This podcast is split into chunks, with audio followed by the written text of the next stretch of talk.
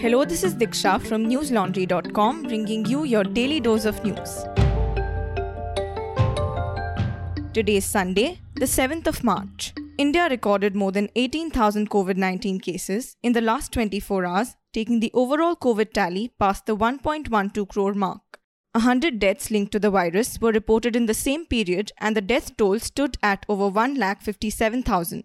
More than 2 crore people have been vaccinated in the country so far, out of which more than 14 lakh were vaccinated yesterday. The central government yesterday urged six states and two union territories to step up their vaccination drive in critical districts in the wake of rise in daily cases. Haryana, Andhra Pradesh, Odisha, Goa, Himachal Pradesh, Uttarakhand, and the union territories of Delhi and Chandigarh were also asked to tie up with private hospitals. This will be done to open up the vaccination timetable for at least 15 days. Besides, the government has also directed the states to increase contact tracing to at least 20 people for every positive case. According to a Hindustan Times report, the Indian Army said that veterans and their dependents will start getting vaccinated from the next week. The vaccines will be administered to them at service hospitals. The report states that there are more than 32 lakh ex servicemen in the country. Meanwhile, a vaccination center has been set up in the Parliament complex exclusively for members of Parliament. The center will cater to these legislators in the second half of the budget session, which will begin tomorrow. Now, for an update on global COVID numbers. COVID 19 has infected more than 116 million people in the world so far, while more than 2.58 million people have lost their lives to it. Our story of the week this time is the center's purported report seeking to neutralize journalists critical of the government. We will come back to this story later during the episode. Ahead of the assembly elections in Tamil Nadu, the Congress and DMK have signed a seat sharing agreement. The state's Congress chief KS Alagiri announced today that the party will contest 25 seats this election with the DMK. Elections in the state will be held for 234 assembly seats in a single phase on April 6. The results of the elections will be announced on May 2nd. In Assam, Congress has released the first list of 40 candidates for the upcoming assembly elections in the state. This came after a purported rift in the party, which it brushed off yesterday. Elections to 126 assembly seats will take place in Assam in three phases. The first phase of elections will be held on March 27th. The second and third phases will be held on April 1 and 6 respectively. BJP in West Bengal announced yesterday that former Trinamool Congress leader Suvendu Adhikari will contest the elections against the state's chief minister Mamta Banerjee. Adhikari and Banerjee will face each other in the Nandigram constituency of West Bengal. Adhikari, who had been an aide of Banerjee for years, had resigned from all his positions in the TMC and joined the BJP in December last year. Meanwhile, former Railways Minister and TMC Member of Parliament Dinesh Trivedi joined the BJP yesterday in the presence of the party's chief JP Nadda. Trivedi had resigned from his Rajya Sabha and Trinamool membership on February 12th. He stated that he felt quote unquote suffocated because of the violence in West Bengal. Talking about the elections in West Bengal, a shift is being witnessed in the Trinamool Congress's political strategy. The party's development promises have replaced its criticism for the BJP in 2019, and it's steering clear of the politics of polarization. In his recent opinion piece on newslaundry.com, Snigdhendu Bhattacharya writes that the party seems to have switched tactics in how it presents itself this election. In 2019, ahead of the Lok Sabha poll, the TMC portrayed itself as the principal critic of the BJP, especially Narendra Modi. As a result, the BJP and Modi took center stage in speeches by Mamta and other leaders of the TMC. After facing a blow in the Lok Sabha elections, with its tally dropping from 34 to 22, the TMC has decided to make Mamta its focus. TMC leaders and Mamta herself are focusing on what she has done over the last 10 years and the good work she has planned for her next term. To read the full piece, go to newslaundry.com. It is titled more Mamta, less BJP. Trinamool's campaign strategy for the Bengal election. A court in Bengaluru restrained 68 media houses yesterday from publishing unverified or defamatory content against six Karnataka ministers. The ministers from Karnataka CM B.S. Yediyurappa's cabinet had approached the court after their colleague Ramesh Jarkiholi had resigned as the Water Resources Minister. Jarkiholi had been accused of sexually harassing a woman on the pretext of offering her a government job. Purported videos of the unidentified woman and the minister were circulated on social media this week. Some purported telephone conversations were shared as well. These videos were also aired by Kannada news channels. The six ministers who went to court claimed that the media had telecast news reports without verifying their sources or authenticity. They had alleged that Jarkiholi tendered his resignation owing to the media coverage. The minister has denied all allegations against him and said that he was resigning on moral grounds. Telugu poet and activist Varvara Rao was released from Mumbai's Nanavati hospital last night. The Bombay High Court had granted the 81 year old activist a six month bail on medical grounds on the 22nd of February. Rao, who has been named as an accused in the Bhima Koregaon case, was shifted from Taloja prison to Nanavati Hospital in November last year. This was done on the Bombay High Court's intervention, which had observed that the activist was quote unquote almost on his deathbed.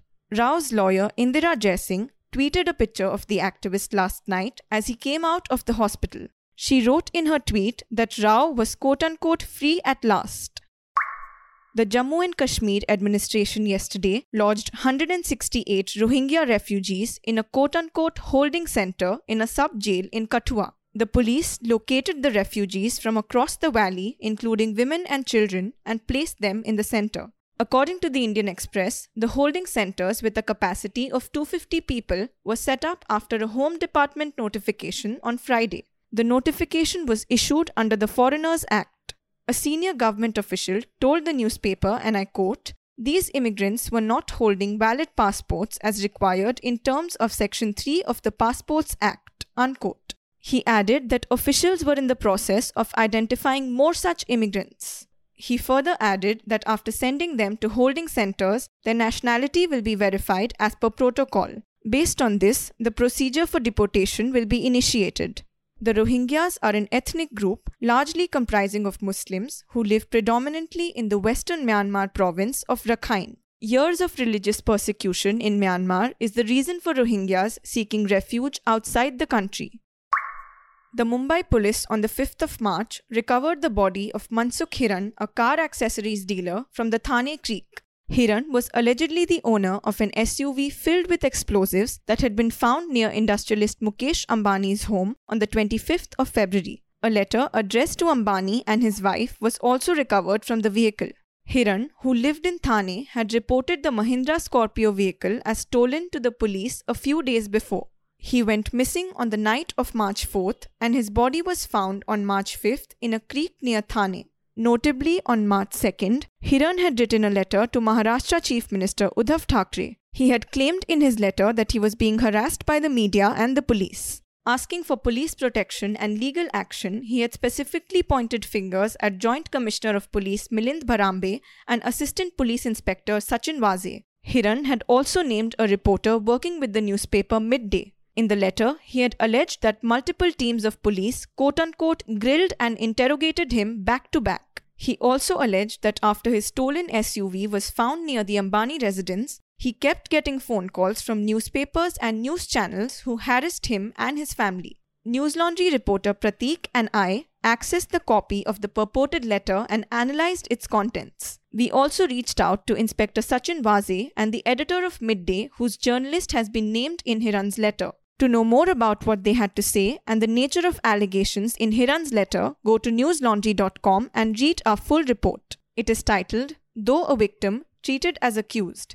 Days before mysterious death, Mansukh Hiran wrote to Maharashtra CM. Coming back to our story of the week. The central government announced new rules to regulate digital news media to counter fake news on February 25th.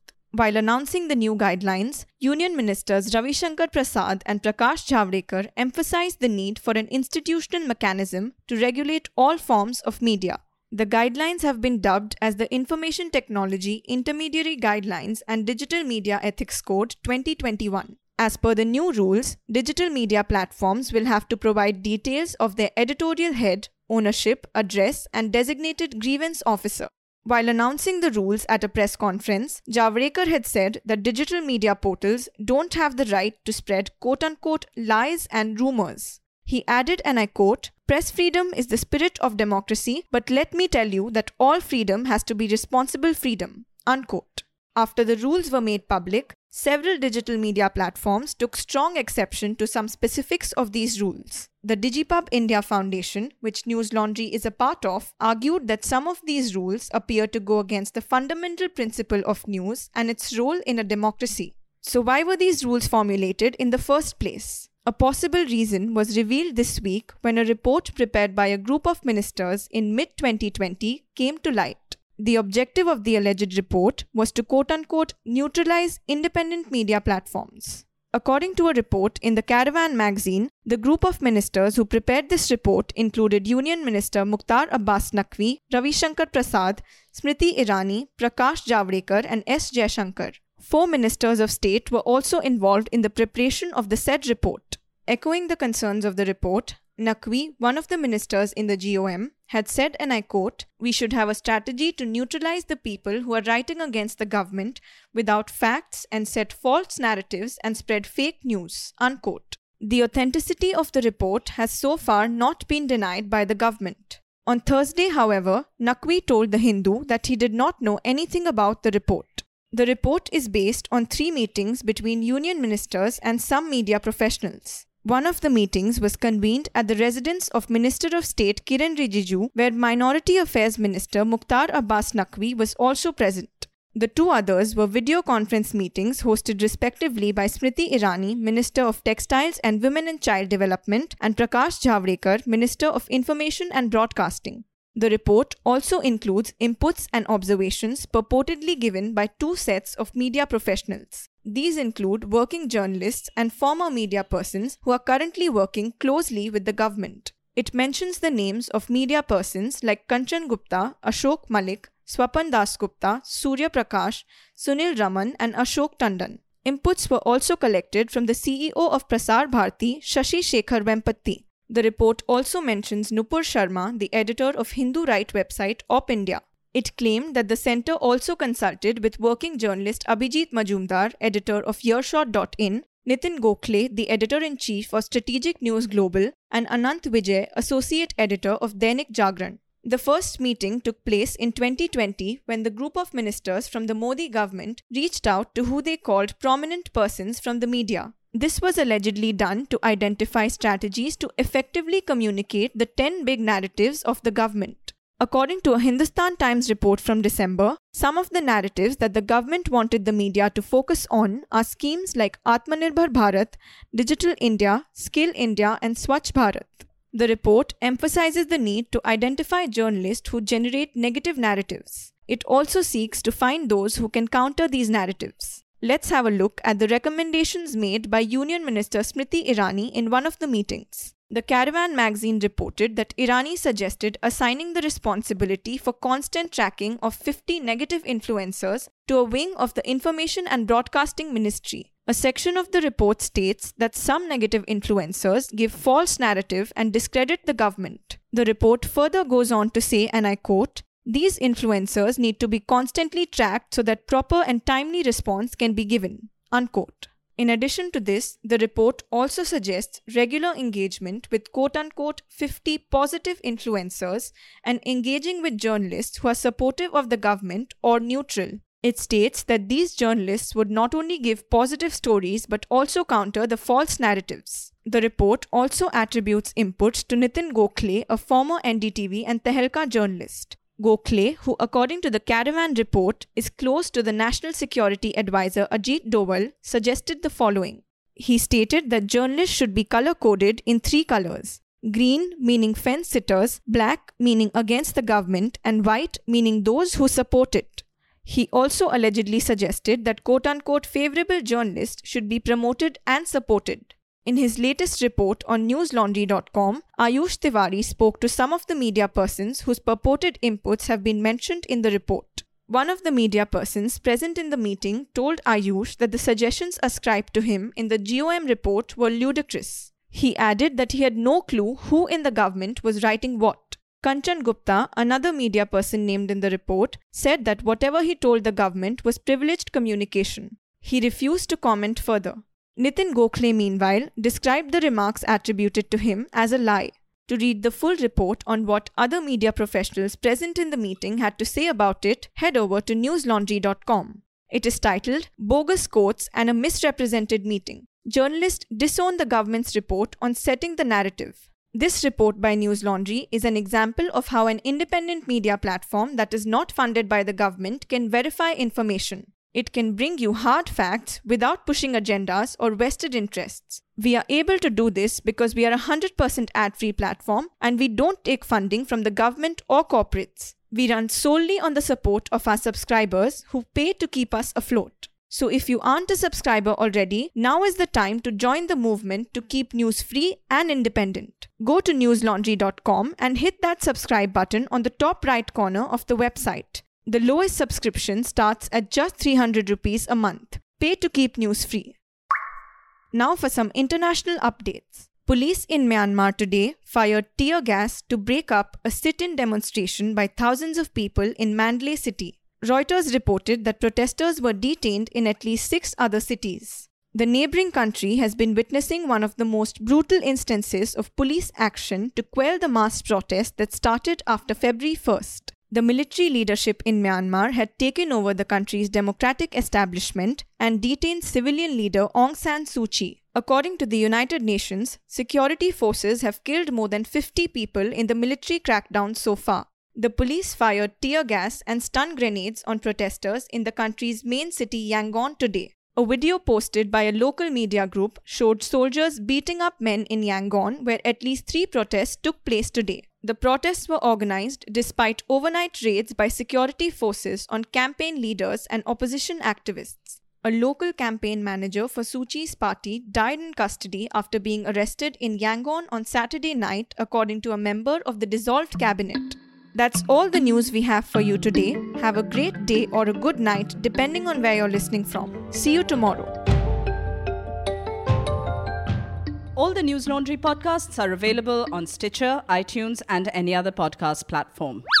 Please subscribe to News Laundry. Help us keep news independent. To catch all our podcasts on news, pop culture, current affairs, and sport, visit newslaundry.com. Follow us on Facebook, Twitter, and Instagram, and subscribe to our YouTube channel.